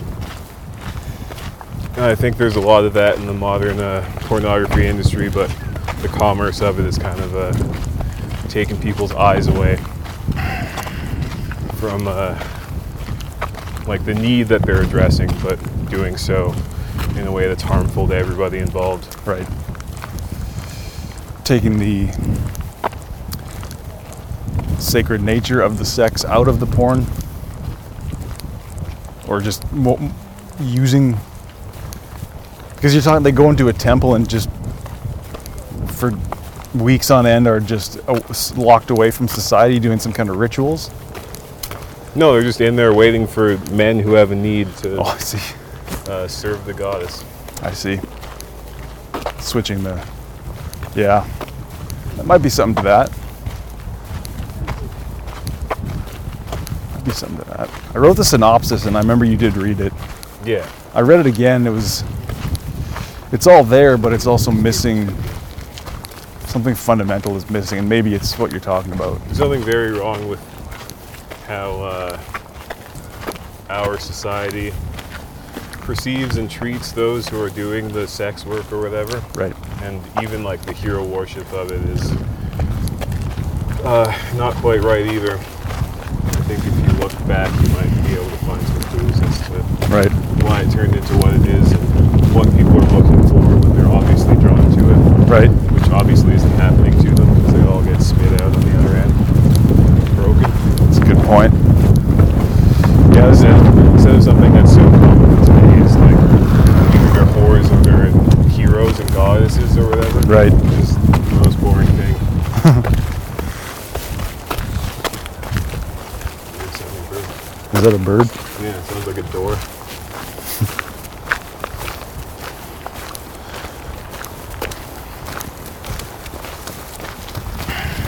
so yeah, I thought if your if your priest character was going to be going through any kind of struggle related to those things, it would probably be more interesting to have something come from outside of the canon Right. that took him out, maybe put him back in person.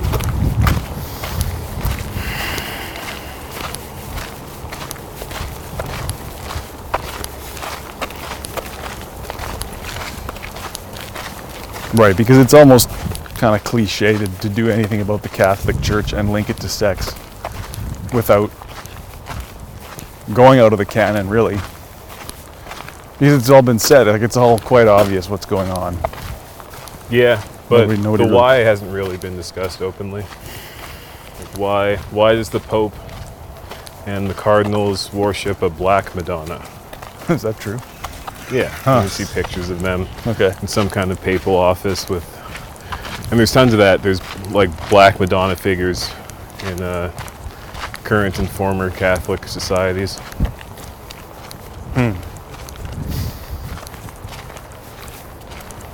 Yeah. Which makes me think it might be too big to tackle properly. Well, Unless that's he's- how you find stories. Well, that is true. Select the right images, that's for sure.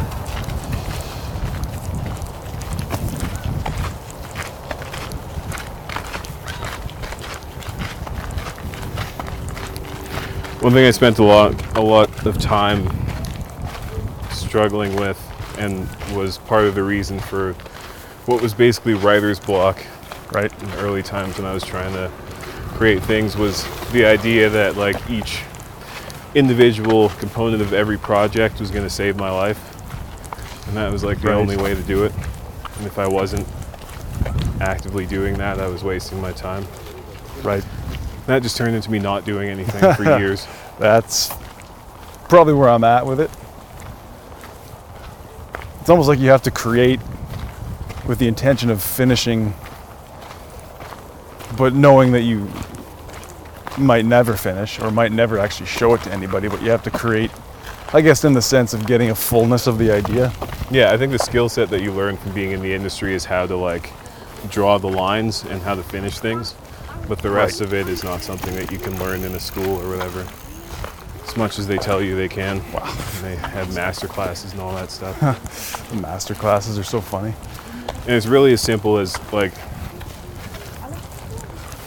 all I'm doing is setting myself up to fail every time I do a podcast. The only way I, I prepare is by tuning the guitars, but even the tunings that I've chosen are not like a standard tuning. Right. I don't know the chords, I don't know any shapes, I don't know how to play the blues in them. Huh. So, as much as I can, the only thing I can get out of it is like pure expressions of myself and like my thought Ah. process. That's cool. And I think whatever artistic domain you're in, like that's a really good practice to have to keep you like creatively open. That's why I think probably photography is a good middle ground because to do what you're talking about and like to make film or video sketches is just so goddamn tedious Yeah. to write and then organize unless there's going to be no talent and then okay are you going to shoot and light Yeah. what a tree so what That's those standards that get in the way. well yeah I think film is too far gone. in some ways You got to be a semi-pro at least to like Right. even get in there.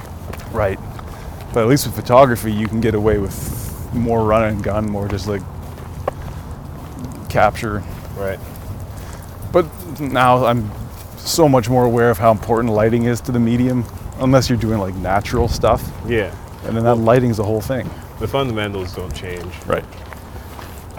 but you can always play with your approach to them and hope that you can find something novel that Right. so you don't have to like steal from people. Right. It's really becoming a harder and harder thing. I don't know if people are realizing that like Yeah. IP theft is an actual thing that's tangible and Right. like people who have been stolen from for the last like 40 years are not happy about it and they're actively setting things up for it never to happen again Right. and like ruining people's careers and stuff before they even start in some cases. Well, yeah. Remember, remember when Tom Petty sued Sam Smith because he put the same three chords together that, that he did? Right. It's like, oh, Like talk about receipts. If you're gonna Yeah. if you're gonna like put yourself out there, you better have receipts on like the equipment you're using, yeah. digital equipment you're using, Yeah. the ideas you're using. Yep. Start and end dates. Yeah, and if you don't, like, what do you have? How much do you have of original content? If you get kneecapped Right. randomly by uh, by somebody, you can't just like shirk your way out of it and be like, "Oh, "I'm a big fan." that was maybe last viable in like the '90s or something. Right. It's an homage. Weinstein's height, you know, yeah, exactly right. where like a couple uh, Big fan. couple dick lollipops and you can get your thing on screen. But uh, Right. I don't think that's gonna fly going forward. Ah. At least I don't think it's a good strategy for like a long career.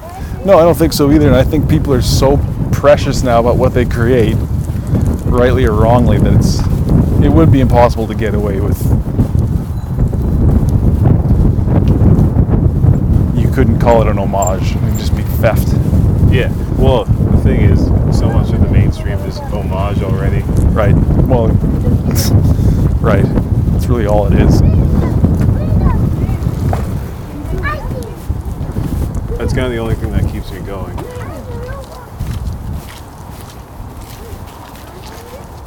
Is just knowing what the standard is. Like the broad standard, like the box that you put it in. Right. And everything else is up to you. It's up to you. And the the sooner I default to something I already learned from somebody else, the more I uh, I feel the need to like double down, practice harder on being myself. Right. That's it, man. The worse off it'll be as soon as you start pulling in influences. The sooner you start pulling in influences, the worse off whatever it is will be will be. So I found so many ways to like put things in my own words, basically, Right. mainly just by treating references with as little respect as I can manage. Because like that's part of it, like the reverence Yes. of like and like the hero worship and not wanting to like let the memory of something, your memory of something down. Right. That's like a great way to to just steal somebody else's idea and justify it with your own emotions. Right. And yeah, it's like they well fuck you. It's like whatever it is you're talking about was not even created for you necessarily Yeah. in a time when you weren't even really relevant. Yeah. That's why I, I've always hated doing covers. Ah, Never wanted to put my face in front of a cover. yeah. Covers are fun for drunken jamming. That's about it. Yeah, there is a place for them.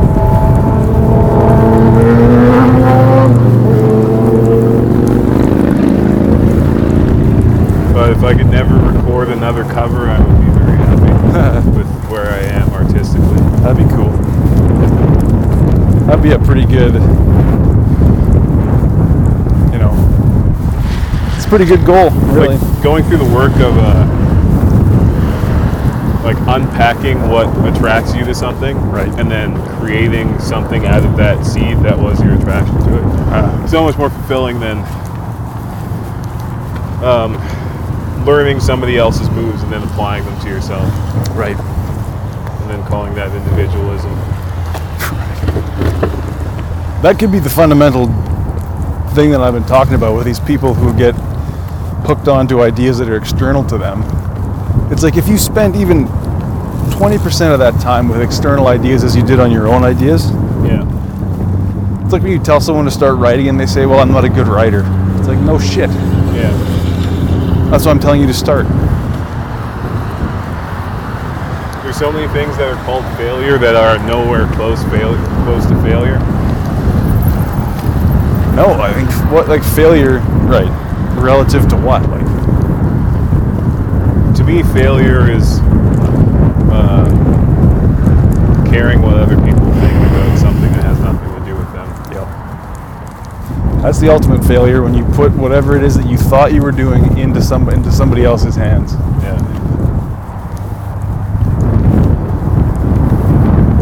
That's when people say I've been in, I've been with Rachel for almost ten years, and they say, "Why haven't you gotten married?" And I Right. say, "Why? Why? Why does that matter? Like, it really doesn't matter to you at all. You just you're." It- That, to me, that's a really great example because that started a few years ago. Right. and it's at first it broke me down and now it's just such a great empowering moment when i just realize like it i'm going to and you're not going to be there how's that for an answer Well, yeah.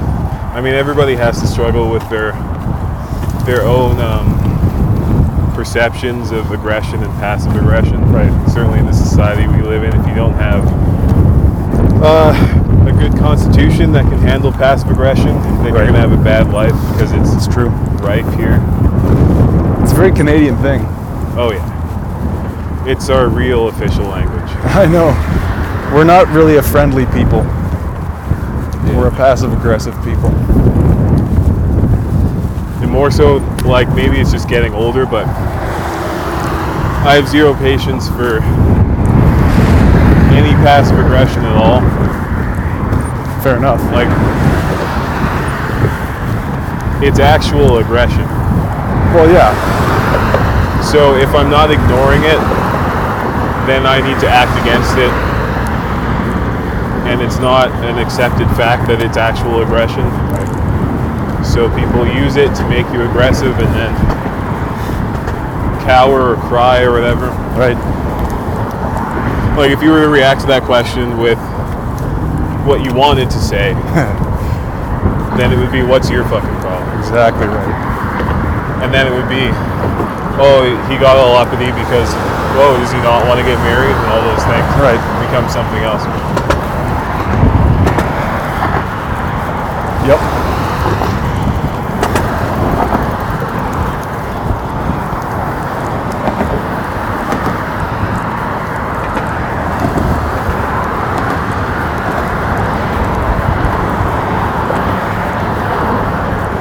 It's funny how that the question of that was like in the exact same delivery as the vegetarian thing. Yeah, and the, do you believe in the, in the virus or whatever? Right. I don't think you believe in COVID. How come you're not married? It's like, I'm sorry, are you looking in a mirror yeah. and seeing a reflection that you don't understand? Or are you actually honestly asking me? I've yet to see a guru say this, but you really should see things like that, passive aggression, in the same way that you do somebody swinging at you. And just like that, you know, like just reflexively swing back. Right. You Yeah. Consider the context. Right. And honestly, people who are swinging at you are not people probably that you want in your life. Because I'm assuming this isn't happening in a boxing ring or whatever. Right. But the passive aggressive world has expanded so much that it's literally everywhere. It's everywhere. It's in your phone, it's in the media. Right. And I personally have no desire to have any form of violence in my life. and fair. uh, I feel the exact same way about passive aggression. Yeah, I think that's fair, man. It's all one. It's like you can think whatever you want to think, but as soon as it comes out in that way, to me, into it's, it, is, it is like a swing, and it's like there, I saw some stat or whatever where it was like in a street fight scenario, an untrained fighter will like 90% of the time they'll throw out like a right hook first. That'll be their first move. Right. So it's like you can. I've gotten to anticipate that right hook of passive aggressiveness. Yeah, well, I'd say the equivalent of that is the projection of feelings about a certain situation onto the, the other person. So Right. they're revealing how they feel about something, Right. but they're not saying exactly what side they're taking. Right. and they're using the rhetoric to uh, for you to expose yourself, and then they win either way. Either their emotions are validated, or they're re- reactionary Yep. emotions to what you say in response are validated as well. It's a very cowardly thing. It is. It's cowardly because it leaves it leaves no room for them to be. It's open ended. What whatever they get out of it. Well, it's also a feature of uh, people who are in power who didn't earn it. Yeah, definitely.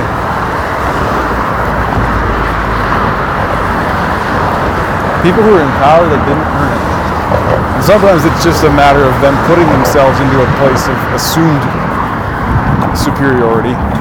Because if you come to power naturally through skill or whatever, it's some kind of merit, Right. you have that as your thing. But if you have nothing behind you, all you have is the power.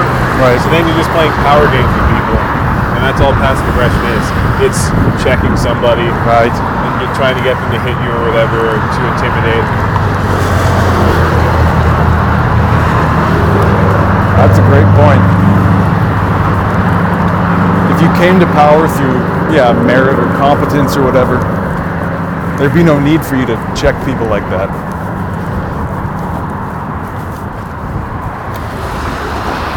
Also, the mere com- like you being in that situation with the with merit creates a context where you where that's completely unnecessary. Like it's already written in. Right. And if you can't read, like if you can't perceive context, it's very likely that you're going to be passive aggressive. Um, Right. just generally. Right. And if you couldn't think for two seconds that there might be a reason for someone acting a certain way, but rather just see it as well, I guess you're looking for weakness, right? Yeah. Like I won't get into it, but Black Lives Matter is a passive aggressive statement. I could see that. It's like, how, how could you possibly disagree with that? Yeah. There's tons of those. Honestly, that- that's like Believe- a lot of modern marketing. Believe That's the what's- science is another one. I mean, every sports team is doing that to their fans on like pretty much. Well, sports are that basically. You can't do Yeah. this. You're watching someone do this. Right. They have their agency, Right. and you get addicted to your reactions to that agency. Yeah, it took me a long time to get my head around that idea of like wearing a sports jersey with another guy's name on it was Right. a more serious problem than you might think. but it's totally it's, it's fair. It's like it is that passive just sitting there accepting that you can't kind of is the same thing as pornography. Yeah, I'm glad you said it.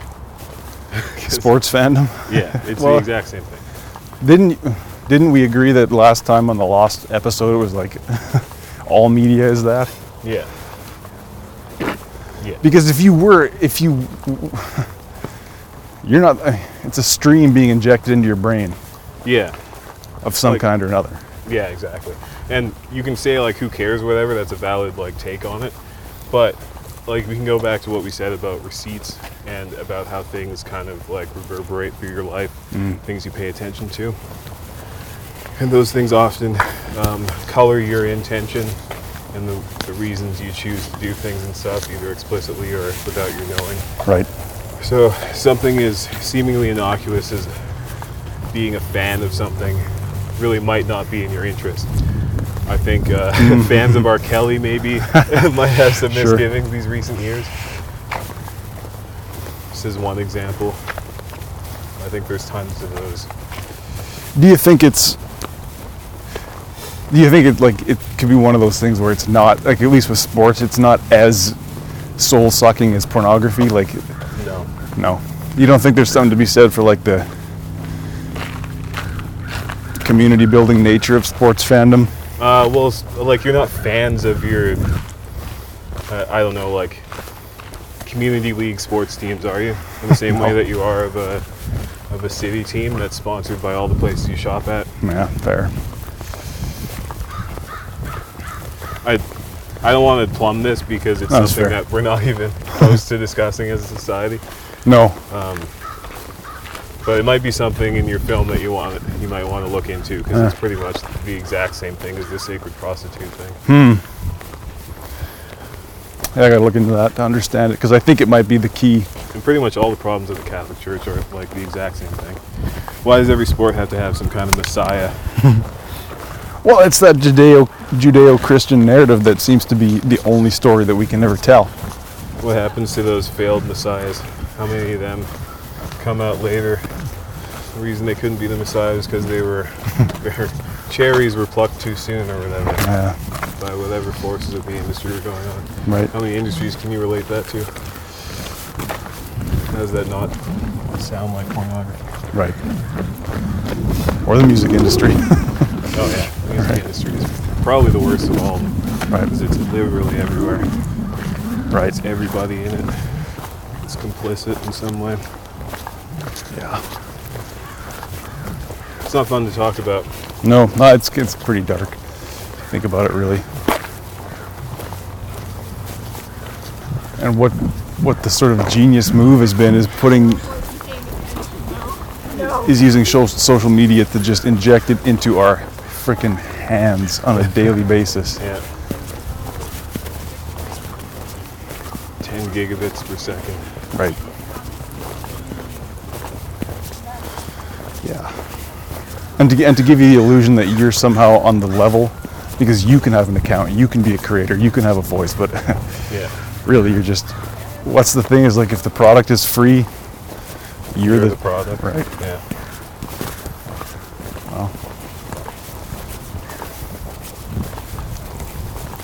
This one's to all the North Bank media fans who stuck with us through all the fucking shit. and to all those opposed, hmm, well, It's all like uh, slave and master, producer and consumer dynamic stuff. And right. fortunately, just because you like something doesn't mean it's good for you. Right. And that's why like the slave and master thing being like a Marxist concept, I don't it's not a Marxist concept. It's, it's an easy way to just write it off. Yeah. That's cool.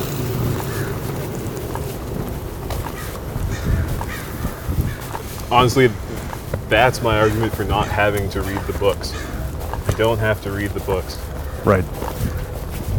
Because it's because you don't know where the information came from. and if like if you've done your reading up to a certain point, and then like shit happens and you need to rely on that knowledge and you're thinking you got all you need the word fraud comes around the corner all you got is your books right, right. It's like did you write any of those books by any chance? No. So you're kind of just a receptacle for other people's ideas, which yeah like that sounds like something else. it's real, like it's no different like somebody who is like Jag, and I a just real had- fan of uh, the film speed and then they find out about harvey weinstein Right.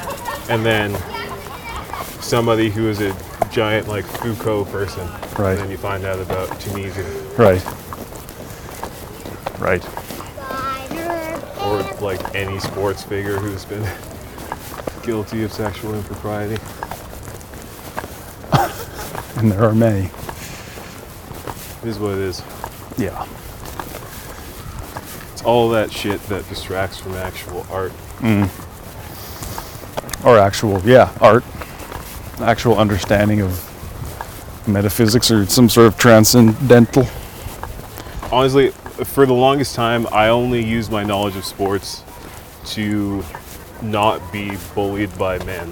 Pretty much. oh totally like that's it was like wrestling at first but then wrestling like is gay which Yeah. it is it Um, is well i guess it was sports first Sports. and then wrestling and then sports again but um, that's like the shorthand to get you into like any conversation and yeah make people feel okay with your presence or whatever Right. women you can go with food it's pretty easily it's Ah, pretty easy to go that interesting. way yeah and so there yeah the broad things you can claim to be interested in just to keep everything on the level right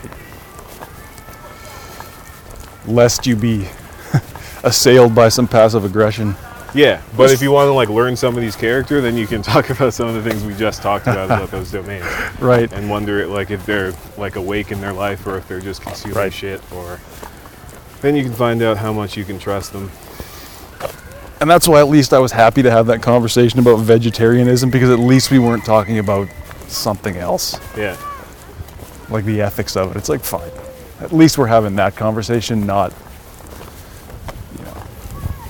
If you're not if you're there to do a job and you're talking about the job, that's one thing, and then when you have to slide into small talk yeah. because you're It's waiting. hell. Yeah, it is hell. It's really like that's the that's the passive aggression. Is um, the passive aggression of it is you are then stuck in a room of valid like co-validation Right. And then, Right. like, I've had people say just anything to me in like that situation, and Right. Just a you just have to nod. underhanded softball. Please, Yeah. for the love of God, answer this question. And then, like, you learn all these things about their character through this, and you're supposed to ignore it because it's just small talk. But Right. there have been many cases where what I found out is like, I can never trust this person ever, Right. and I never want to talk to them again. Right. But you just had this like friendly exchange, so now you're locked in, and there's at least there's like a Right. like a verbal handshake that's gonna happen again. You're gonna let me just shit in your ear for the next 30 minutes next time I see you, right? Yeah. Yeah. It's like, well, maybe, but I'm also never gonna leave. I'm never gonna go anywhere else with you. Yeah. I, I'm going to reflexively say no to almost everything you say, even if I only slightly hear it. I won't ask for corrections. It'll just come out of my mouth. No, no, No. But you won't hear it. You're still talking. Right. You're still. That's a good one. I like that one. Just the the no phrased as a yeah. Yeah. Oh no. you realize they were asking a question that Yeah. you should have said yes. right. Shit. Sorry, fag. That's when you know. Right. You're fucked. Yeah. A lot of people like to just shit in your ear, I find, these days. Oh, yeah. My ear was always like that. Like, sometimes I wish I was this age and still had grandparents to ask them, and like in the 40s, would someone just corner you in a fucking room and shit in your ear like that? well, you know, we didn't do too much of that because we were starving. Yeah, I remember Mm-hmm. like growing up, it was only like homeless people who did it, but now like it seems like it's fucking just everybody. every fucking person. Every fuck- Well, on that note, that's two hours of shitting in somebody's ear from both of us. So thank you, Devin. Thank, you. Thank you for listening.